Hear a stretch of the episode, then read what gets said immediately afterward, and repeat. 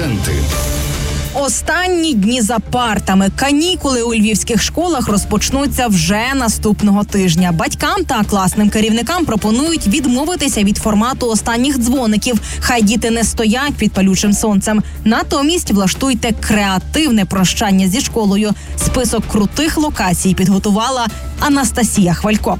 Ваші діти зможуть стати археологами у древньому Звенигороді. Там проводять тематичні квести та майстер-класи. Ще через Вєру Куляри вони побачать місто 12 століття. Вхід у музей – 25 гривень. Супровід екскурсовода для групи – 400 гривень. Далі провідний науковий співробітник Ігор Бараняк. Розробили уже археологічний квест. Суть цього квесту полягає в тому, що ми по городищі закопуємо артефакти завданнями. Ділимо дітей на команди, вони бігають, розкопують і розв'язують власне завдання у Вєру Кулярах. Ще ви можете відвідати ведмедів, яких врятували з неволі. За ними доглядають у притулку Домажир. Екскурсія для групи коштує орієнтовно 400 гривень, розповіла менеджерка Ольга Федорів. Діти можуть дізнатися про історію притулку, а саме чому ці ведмеді тут проживають, що з ними сталося до того, як ми їх врятували, їхню долю, їхню історію і як зараз вони проживають у нашому притулку.